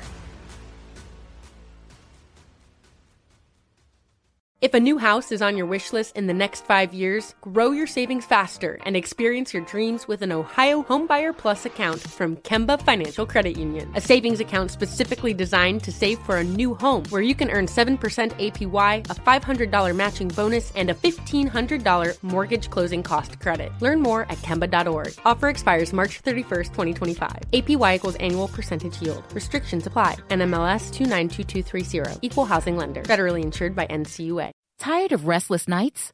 Meet Leesa, the sleep experts. Here at Leesa, we know that good sleep is essential for mental, physical, and emotional health. That's why their mattresses are made for exceptional comfort and support, catering to every sleep need. Check out Leesa's Sapira Hybrid Mattress, named Best Hybrid Mattress five years running. Sleep hot? The Chill collection is built with cool to the touch top fabric and layers of high density comfort foams, all intended to remove excess body heat while maximizing comfort. With Leesa, getting a new mattress has never been easier. Delivery is free, and you have 100 nights to try out your mattress in the comfort of your home. Don't spend another night dreaming of better sleep. For a limited time, save up to $700 off select mattresses plus two free pillows. Go to leesa.com forward slash iHeart for an additional $50 off mattresses and select goods. That's L E E S A dot com forward slash iHeart. Exclusions apply. See leesa.com for more details. All right, joining me now, one of the actors from one of my all time favorite shows, The Office, Kevin Malone. He is now a podcaster extraordinaire when it comes to The Office, Brian Baumgartner. Brian, how's it going? It's going great. How are you? I'm well. I hope you don't mind. I know this is really douchey, but I wore a Boom Roasted shirt for the pod. Roasted. I, I have nice. the Dunder Mifflin shirt that every Office fan has, but you know, I figured something a little different. The blue, the blue, the blue one, the blue Dunder Mifflin shirt. Yep. And I thought about, I thought about doing the pod in the Dunder Mifflin robe that I have. Oh. Where of course oh. now I can't. We're on YouTube here. If you're listening, this is a terrible experience, but I can't find the logo. Unbelievable. This is ter- oh, there it is. There it is. The robe there that you is. guys got every year. But I avoided the robe. I, I thought that would be too embarrassing. Well, I, not for me. Maybe, maybe for you. Did you guys get to keep those robes when you got them as part of the show? Um, you know, no. Yes, from corporate. We those yeah no we had to we had to give those back. I think that was one of those. Well, we might need to use them again, and of course we never did. Um, no, but we we definitely have a lot of Dunder Mifflin swag. But I don't know. I I I don't I don't ever wear it, which is a shame because I have some really cool, nice stuff, some hats and sweatshirts and but I don't know, it kind of feels like if you're a professional athlete like wearing your jersey or Right. something like look at me this is what i wear when i work i don't know I, I i usually don't do it I think it's one of those things like you can you can do it once on some special occasion. I think it would go viral and people would get a huge. You can't do it regularly. I think that's that might be the issue there. Yeah i was i did see um i actually posted this on social media because i found it so funny i was at the airport and had this very strange experience where there was a group of people clearly meeting someone that were all wearing scott's tots shirts like like that looked like the scott's tots shirts from the show and they had all these signs and i was like did I drive? I think I drove my own car here. Why are they all like, what is, because they, you were all sort of innocuous, just office related signs, but a bunch, like, I don't know, 10, 12 people. And I just kind of walked by them looking, and then I was like, yeah, they're clearly meeting someone else. And then I posted because I thought, how funny that they had no idea that I was watching them in that. That's moment. outstanding. That is outstanding. You know, you mentioned a lot of Dunder Mifflin swag. You know, I I, I don't have knowledge of it because I'm not that smart, but the whole memorabilia thing has exploded over the pandemic, and um, you know, not just cards. Trading cards have exploded, but all memorabilia now. Like you might have something there that you know could uh, be worth some good bucks. Oh, some oh, some old Dunder Mifflin memorabilia. Yeah, there there is some stuff. You know, I don't know. I I they released some bobbleheads of Mhm. us, and I know it was probably from my mom buying like all the available bobbleheads or something. But my original bobblehead, which they had sold as limited edition, sold out very quickly uh, for whatever reason. Mine did. And so NBC was like, hmm, I guess we have to do a totally different one. So it's like one of them I was holding M&Ms and one something else, whatever. But I have a few of those just, and I don't even know what I'm going to do with them. I don't have them up in my house, but I don't know. Maybe someday we'll do Yeah. something for charity. Um, yeah, it's crazy. The memorabilia thing has exploded over the course of during the pandemic. So, I'm, um, you know, the original teapot or the original Dundie. I mean, I'm sure that stuff could get a ton of money. Um, right, right. I mentioned you. Um, you're currently hosting the Office Deep Dive podcast. You previously hosted the oral history of the Office, and I want to get into all that. But you are a big sports fan. This is the Sports Yes. Illustrated Media podcast. You, if I'm not mistaken, are good friends with Aaron Rodgers. The biggest story in all of sports right now is Aaron Rodgers. How, how did you first find out he was unhappy in Green Bay? Was it with the rest of us before the draft, or did I don't want you to give personal details, but did you have a hint he was unhappy in Green Bay? How did it come about for you? Um, look, I think that if you were following this closely at all, listen how I'm going to answer your question by not answering it. Um, you know, I- think that Green Bay set a situation up um, by the pick in their draft last year. And that was a decision that, however you look at it, I think anyone in that building now realizes that that was not a good decision. And, and I say that simply because of how rookie contracts work. Like at a certain point, you have a guy who has said he wants to play and clearly by definition he had an mvp season last year that he's not going to to want to that he's going to want to continue playing uh, beyond when you must start playing the guy that you've drafted just based on how rookie contracts work.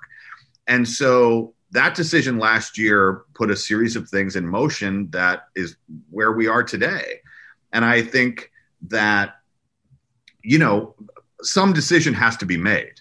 And they elected, they being the Packers, elected, or no decision was made this offseason until this point. And I think if you examine all of those factors, what's going on right now, it should not be surprising. You have a guy who wants to play. And essentially, the situation as it currently stands in Green Bay is that he will not be playing by their choice. He will not be playing in Green Bay his entire career. And as soon as you put that together, you're, you're not going to be playing here your whole career.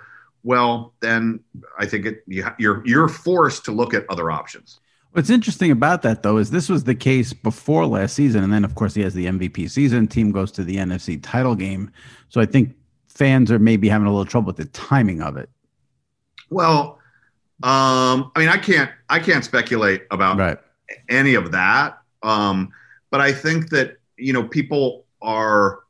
Um, first of all, I think at least, and maybe it's just the ones that have talked to me. I think that fans um, who are have seemed uh, remarkably understanding, uh, understanding of of his side of the position just based on all the information. I think you know people want to equate it to the Brett Favre situation and talk about that that being the culture in Green Bay. I, I think that there are some uh, distinct differences that that exist then and now, which um, the primary one being uh, the year before uh, or or the year that the draft pick was made, they made the NFC Championship game, and based on everybody's opinion, they just needed a couple of pieces um, to at that point uh, supplant the 49ers. Now the 49ers obviously had a ton of injuries and they were decimated this last year, so they were kind of not not in the running, but that I think that's a distinct difference that if what you if you're in the business of winning championships and you are that close in that moment, don't you go for it? That's at least you know, I was just talking to somebody about a different subject. If you make a decision in sports, and let's just say you're at a sports bar, you're at a, a gathering with people who are fans of multiple teams, or if if if teams are if one team is playing another team and you, there are fans of both teams there, when other people think that the decision that you made, uh, fans of other teams think the decision that you made, they're happy about that, then you, you probably made the wrong decision. And my guess is is that the teams who were close this last year or before when the Packers made the decision they did in the first round of the draft last year, the other teams were probably pretty happy about it. Yeah. Yeah, it was. It ended up becoming a very complicated situation. Um, do you do you think he'd actually retire? I mean, it, it, here's the thing: he hasn't spoken publicly about any of this. He did acknowledge uh, at the Kentucky Derby on Saturday to Mike Tirico of NBC that he was upset that the riff got out and became made public. The reports are that he is not under any circumstances going to be a Green Bay Packer September 2021 when the season kicks off. Do you think he'd actually retire? I mean, because he's still in the, you know, has great years left. I can't speculate on Yeah. those reports that are out there that uh, I have I have no idea. Yeah.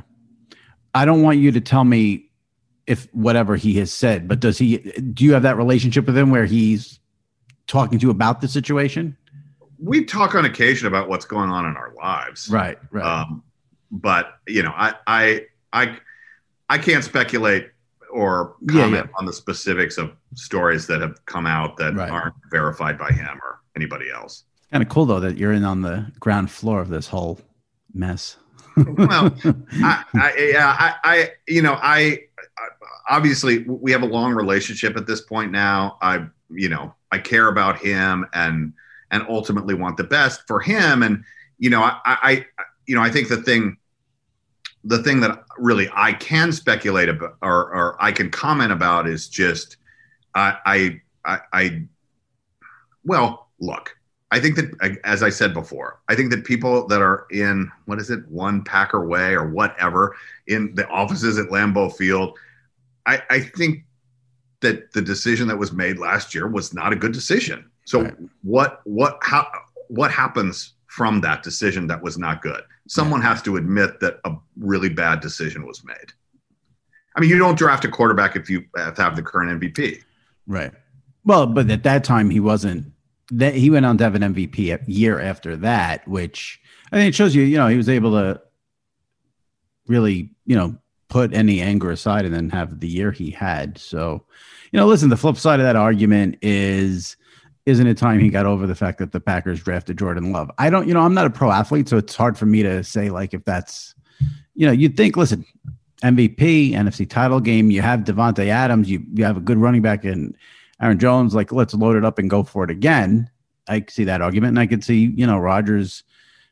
I don't think it's out of line for him to want. You know, one of the rumors is he wants some input into personnel. I think that's fine when you're a quarterback that good. I think you should have some input, but got a lot of time to see how this plays out because you know season doesn't start for, for where are we May so we got right. four more months. I mean, the, the, the, one thing, the one thing that I would say again, to, to circle back to what I kind of already said before, I think that the idea um, or the speculation that all of this is about him being mad that they draft, like he should get over that. I, mm. I don't, I really don't view it as that. I think okay. I view it, I think I view it as the Packers are in a position where, based on that draft pick, they have to make a decision. I mean, right? They have to make a decision or they've literally wasted the, the right. their right. their first round pick. Yeah. So they have to make a decision, and no decision has been made. Yeah. Which means that the Packers are signaling that he will not be there as long as he wants to keep playing.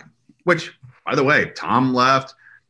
Joe left. Everybody leaves. You know, Brett left. I mean, th- that happens. But once that hap- once that decision is made, then you know they, they have to they have to figure it out. Yeah.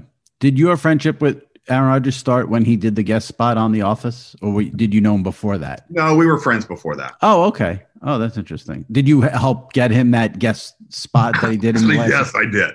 Yes, and we we discussed that. Uh, he came on. Uh, he came on the podcast, The Office Deep Dive. We did a we did a special fan episode on our our Sweet Sixteenth, uh, the anniversary of our the pilot premiering. Right. We had uh, a bunch of other guests on uh, talking about the show, and yeah, he, he and I became friends um, the summer before he started as the the starting quarterback of the Packers. Oh, okay. Um, so you guys go back a way back then. So yeah, so we've known each other now uh, for for a long time, and yeah. uh, it was it was fun. It, the the that script specifically was scripted as a uh, as a, a, professional athlete, as a judge, and there was someone else who was uh, who, was scripted in there, and we did the table read, and I I went to uh, our producers and I was like, hey, you know, Aaron Rodgers is a big fan of the show. I don't know if you would want, and they were like, oh, can we get, can we? So yes, I I I served as a casting director on the show for one role in one episode. Sweet. so was another athlete cast already? No, then, oh, no, they okay. had a, and, and I, and I actually don't, I I don't actually know the answer. Like, um, I don't know if it was random. I remember, yeah. uh, and I remember telling him who it was. There was an athlete that had just been scripted. I don't know if that was just a placeholder or if somebody had the idea of this other person, but yes. I was- give him credit though, because, and this isn't a knock on the show in any way, shape, or form, but I feel like a lot of the diehard superstar fans have come when the show had its run on Netflix and Rodgers obviously was there from the NBC days, so props to him for that. Um, yeah. What you know, the show, uh, you know, on Twitter, it's just you know, there's not a minute that goes by where there isn't some tweet about the office. Who has been? Uh, give me some one or two celebrities that you found out are big fans of the office that's kind of blew you away. Obama. that's a good one. What now? How did that come about? Is there a story there about how you found out? I can't remember. I think a letter may have been sent to Greg Daniels. I think he mentioned to me he may have a letter uh, of his. Um, I remember actually, and this was not Obama. I can't remember when that when that came about, um, but I'm a, a, big fan of and, and and don't really know. I've met him now subsequent to this, but Aaron Sorkin. I'm a huge fan of his and The West Wing and all of his movies and his writing. He's great he actually very early on, um, I've never actually, uh, this is a story I have never told. I don't know if others have. He wrote like a beautifully written love letter to the show and what we were doing and, and what we created. And that um, was posted to the wall. Uh, there were some other pictures of people, you know, almost like a, uh, you know, a scrapbook and a yearbook or whatever, you know, pictures of crew members and cast, uh, you know, different places or whatever. But that that letter was posted there um, for quite a while, and uh, I, I, read that multiple times. Um, a lot of the sports guys. I mean, that's how you know I I may have told you this story before, but I, I always sort of joke like I'm a I'm a fan of cocktails and I'm a fan of charity, but the whole like charity cocktail party circuit that wasn't really my thing. I right. didn't I, I, that sort of just you know flippant conversation or you know casual brief exchanges, and so really how I really got into golf in a way. I loved golf, but I started doing like uh, charity golf tournaments and feeling like the connection that I could make with, you know, the three or four people in my foursome for charity was just way more valuable and way more fun for me right. doing an activity and doing that. And then I started getting invited to like the American Century Championships in, in Lake Tahoe, which is like where I met Aaron. Um, but uh, you know, Steph Curry was a big fan of the show. Um, you know, and a lot of retired athletes as well, they are either fans of the show or their kids, their, you know, older kids are fans of the show or they watched with their older kids. So, you know, that for me is is really fun. Guys in yeah. the in the sports world who are are fans of the show and I've gotten to know because of that. You mentioned a little bit a few minutes ago about the anniversary of the pilot was recent uh, a couple of weeks ago. I was I write a daily column SI.com and I'm very lucky in that I get to do some stuff outside of sports. And I always try to find a, a video, an anniversary, something like that. And I was doing it Friday morning and I came across the fact that it was the anniversary of the famous Chili opening scene. Yes. Were you were you aware Friday was an anniversary for that? You know, yes, only because someone contacted me because they were writing like a uh, my my office or my podcast is called the Office Deep Dive, and uh, this reporter wanted to do a deep dive into that episode and sort of how it was constructed. And so I I found out um, that that that was last Friday, but I.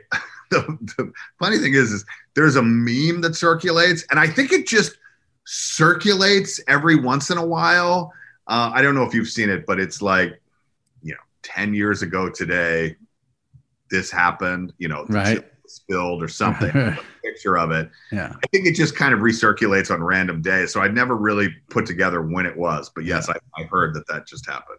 One of the things I find interesting about The Office is as a diehard viewer um, who's seen the episodes repeatedly is, you know, sometimes you don't realize, at least I don't, the opening scene, which is, you know, a staple of The Office, and like what episode it connects. Like I didn't realize that Chili was with Casual Friday, which is a great episode in and of itself. I mean, just seeing everyone come to the office in their casual clothes was was really great. So like you don't realize those are connected sometimes, which is which is interesting. Right. I mean, that was when eventually when we feel like we found the form of the show, like how it worked the best, that we were going to start um, you know with a with a we called it the cold open right? Like we just the show starts we start and we're in something.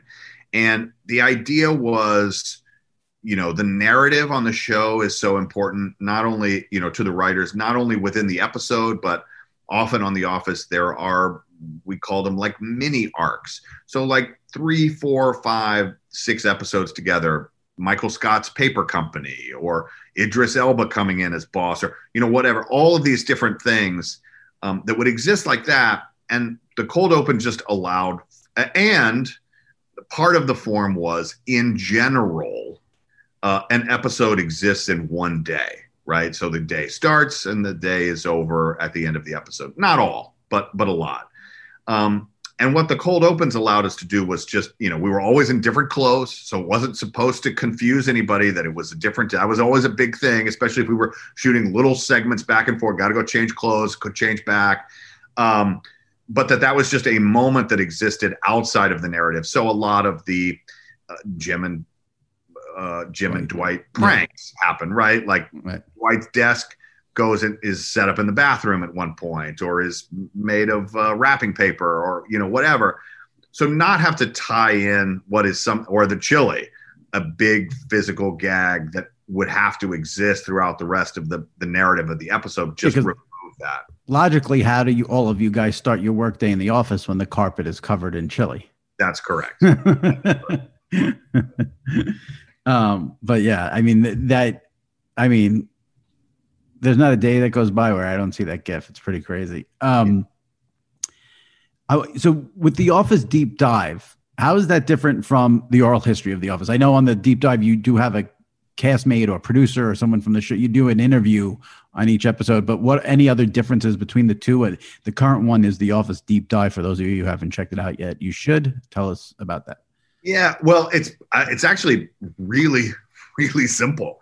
We um, we decided to put together a podcast, which was the oral history of The Office, and the idea was if you haven't heard that, um, it's great. But also, it's it's edited up. We're telling a story. So starting at the beginning and going through to today, like, and really examining why the show is today the most watched show in television, including new shows, like by every metric that you can figure out, streaming and otherwise. And really, the second place show isn't very close uh, based on the numbers. And so we were really examining how the show was constructed, put together, cast that were hired, writers that were brought in, like why were all of those decisions? How have they contributed to where the office now stands today? This was just an interesting question to me. It was as simple as that. And the idea was to go back and talk to as many people as possible. We'll do these interviews and we'll cut them up and tell the whole story. So in in one 40 minute episode, you hear from I don't 20 people or whatever. Right, right. Well, you know, we sat down. The very first interview that I did for that was with Rainn Wilson, and every and him, not just him, but a lot of people. Um, what I found was they were so enthusiastic and interested and engaged in exploring this question and going back now that it's been seven, eight years, and really, you know, Steve Carell, 10 years since he's been on the show, and really talk about it. Like, really, like, talked in depth about it. So the first interview I did was with Rainn Wilson. It was over two hours. And I went, like, I'm doing the math. I'm not great at math. Like, that's a kind of a joke. But I, I'm going, like, okay, we're doing, we're telling the story in 12 episodes that are 40 minutes each. Like, how much of this interview is going to be in this story as we're telling the story? Right. 20 minutes? like like there's just not there's not that much time and so immediately what i said was well we've got people will this these are amazing like what people are saying and sometimes we go off topic a lot of times it's the humor like jokes that we're making right. banter between us doesn't really fit when we're having a very small amount of time to tell just the story of the office so we decided very quickly okay well when we, we when we finish telling the story we're going to go back and we're going to release the interview so people can can really hear from these people. Um, you know, I talked for a really long time with Steve Carell, who we had not spoken, you know, who yeah. who does not speak about the show very often. Right. Like it doesn't do a justice to the amount of time he gave. Plus, this information is people want to hear this. Yeah. So that is why we have the Office deep dive, which is, yeah, it is it is. We are doing some new interviews as well, people we couldn't get before because of the pandemic or right uh, you know, out of town uh, shooting or whatever. So, so there are n- new quote unquote, but they're all new for everybody um, because we're you're hearing stuff that you you haven't heard before. Uh, it's it's great. One one of the things I love is that you know I get the impression a lot of times in TV sometimes actors don't like to harp on past shows that they've done and anytime I see someone from The Office do an interview, you know, they're on late night, like Kimmel, whatever, you know, th- th- you guys all genuinely seem to just be so positive about it and don't mind talking about it, which I like as a fan. Um, so that's good to see. So you get all those interviews on Brian's uh, Office Deep Dive podcast. So check that out. One thing I'm curious about, uh, I'm always curious about this with TV. I'm a big Seinfeld guy, Curb guy, and Larry, David, and Jerry talk about this often. I'm curious with The Office. When you guys first started, I don't know how it evolved throughout the years once you know you establish yourselves but i'm fascinated by like the networks getting involved with notes and you should do this you shouldn't you know i know you know jerry always says that nbc wanted jerry and elaine to be a couple on the show is there anything you could tell us i don't know you know how involved you are as the actor in terms of the producers get the notes the actors get the notes but is there anything nbc early on didn't like wanted to see? What was like feedback like from that standpoint? Well um I mean, this might be a slightly cynical view, but or not cynical, but you know, we were such a ratings disaster and the expectation for the show early on was this show is very short lived, right? Um, and I think there was always a thinking, a thought that nobody wanted to get maybe too invested in it because it was there, there might be some stink that that emulated from them. Um, I mean, that's not entirely true or entirely fan, uh, fair. There were network executives that were around that were a part of it. Most specifically, Kevin Reilly, who fought dramatic. I mean, he's now our hero. I interview him on the show. We all love Kevin because without him fighting for us at the network, um, on the the upper echelons of the network, mm. we never would have survived. I believe that totally. But in terms of like getting noted to death, um, you know, Greg Greg might have a different answer, but I, I think we were we were left alone to a large degree. And then as the show became popular, I think one, Greg had really established himself as the leader and the visionary for the show that was so different.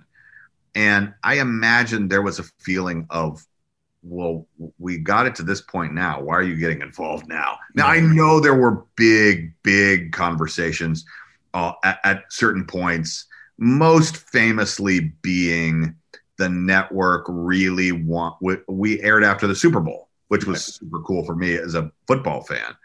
Um, airing after the Super Bowl, they were like, you have to have a big star on the show. And at that point, we didn't have big stars on the show, you know, other than the ones who were on the show who had become big stars. we didn't bring in big stars. Right. It was like, why is this person in Scranton, Pennsylvania? That makes no sense.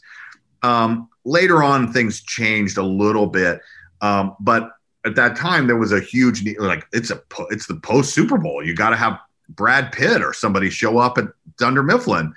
Um, and they creatively figured out a way to have um, a couple of comedy legends on there, but but they never appeared at Dunder Mifflin. So some things like that, but I think they, uh, by and large, kept out of the way. And part of that also, in closing about that, is that we were we were filming at a very small independent studio in the middle of the valley.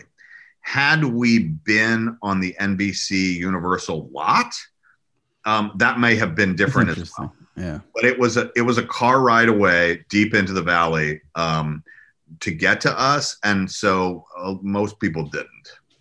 I'm smiling throughout your answer because that episode after the Super Bowl, Stress Relief, is my all time favorite Office episode, yeah. and ended with Boom Roasted. So Boom it all comes full circle. Yeah. Um, what do you make? You know, there's this trend which I know I just I don't get it, but of going back and either editing out some scenes that don't fly now but were fine you know 15 20 i mean i think even comedy central i don't I, they don't air the Benny benihana christmas episode anymore mm. because of some stuff in there it's all been out there it's on dvd it aired on nbc it's been on and now some of the stuff gets cut out. As someone in the show what do you feel about that? Well i think that i think that's uh I think that's PC gone awry. I think that's uh, taking wokeness a little too far. I mean that that's my view. Uh, because I think what I think it's really dangerous to say you can't say something, and because look, not Steve Carell, Michael Scott would this is an example mm-hmm. would say really inappropriate things that a reasonable person today would say, you can't say that, right? You can't say that. However, this is 15 or 20 years ago. And when he would say something inappropriate, they, the camera would pan around to the office and everyone would be delivering the message you can't say that. Right. You can't say that. And so a character is saying something that is inappropriate but everyone is telling us that that's inappropriate. The reason that it's written that way is to show that you should not talk that way. Right. And so right. by saying a character in television can't speak in a certain way or do a certain thing, even if you're explaining why that's bad, that makes no sense to me. Right. I'll give you another example because now I'm on a roll. Well, go. The, the you know we had to do a sexual harassment seminar for NBC every year. We had to do a sexual harassment seminar. And there were people from NBC Universal who would come from HR and do a sexual harassment seminar with cast, crew, everybody on the show. That was a mandated thing. They would show clips from The Office to show what not to do to us. And so, but the point is, is that That's very meta. it is a teaching lesson, though, right? Like it is doing that. And I think, in conclusion, I used to, there used to, uh, my parents' friends, there were some friends of my parents, they couldn't watch The Office. Oh, he's just too terrible. He's, oh, what he said, it's just too uncomfortable. Yeah. And I said, I remember saying to my mom, do they, do they watch CSI? Oh, yeah, they watch CSI. They watch CSI. I was like, okay, okay. So seeing a half naked, sometimes fully naked, young woman lying in the desert murdered, which is how most episodes began, is totally fine to see. Right. However, hearing a boss at a paper company say something that maybe hits a little too close to home makes you uncomfortable. There's something culturally wrong about that. No.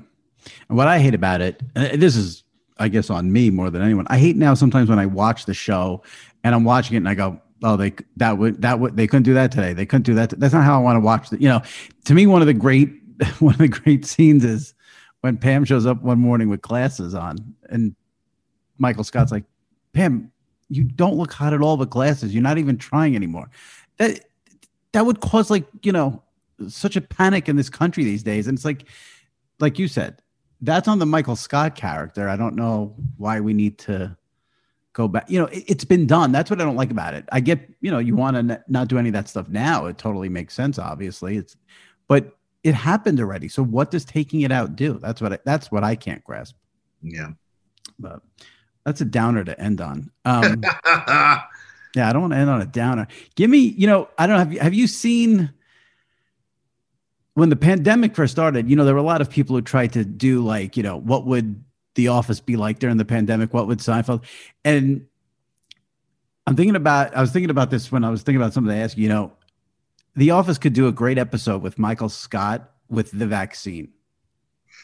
And Michael trying to get an appointment, Michael trying to convince maybe an anti-vaxxer in the office. I mean, have you checked out any of that stuff that's gone on over the past year? Like on YouTube, there's some pretty funny things where they clip together.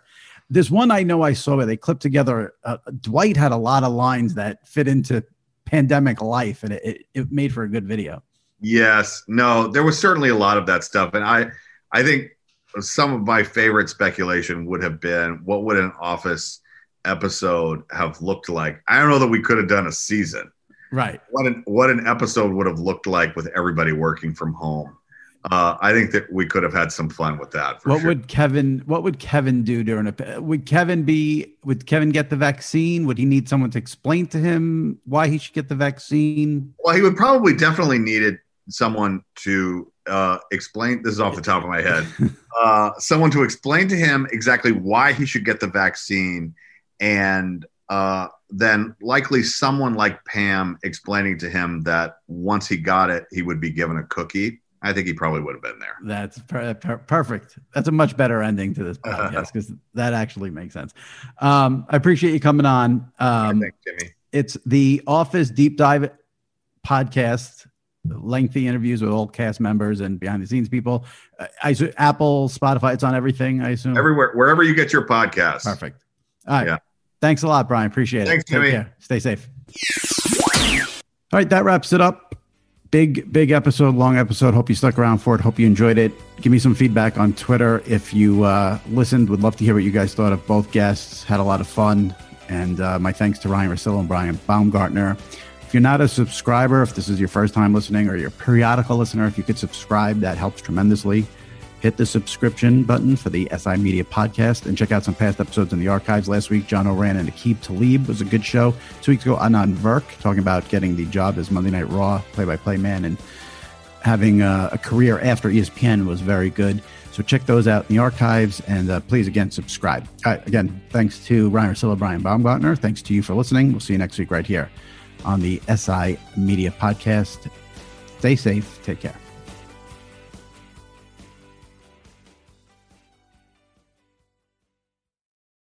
At Bet365, we don't do ordinary. We believe that every sport should be epic. Every home run, every hit, every inning, every play. From the moments that are legendary to the ones that fly under the radar. See for yourself when you sign up today and get $150 in bonus bets when you bet just $5. Whatever the sport, whatever the moment, it's never ordinary at Bet365. 21 plus only must be present in Ohio. If you or someone you know has a gambling problem and wants help, call 1-800-GAMBLER. Terms and conditions apply. If a new house is on your wish list in the next five years, grow your savings faster and experience your dreams with an Ohio Homebuyer Plus account from Kemba Financial Credit Union. A savings account specifically designed to save for a new home where you can earn 7% APY, a $500 matching bonus, and a $1,500 mortgage closing cost credit. Learn more at Kemba.org. Offer expires March 31st, 2025. APY equals annual percentage yield. Restrictions apply. NMLS 292230. Equal housing lender. Federally insured by NCUA. You know that feeling when you walk into your home, take a deep breath, and feel new? Well, that's what it's like to use Clorox Scentiva. Because Clorox Scentiva smells like coconut, cleans like Clorox, and feels like energy. It'll elevate any cleaning routine to not just clean, but also make every room smell like a tropical coconut getaway. Discover how Clorox Scentiva's powerful clean and refreshing scents can transform your space. Get yours in coconut or other fabulous scents at a nearby retail store.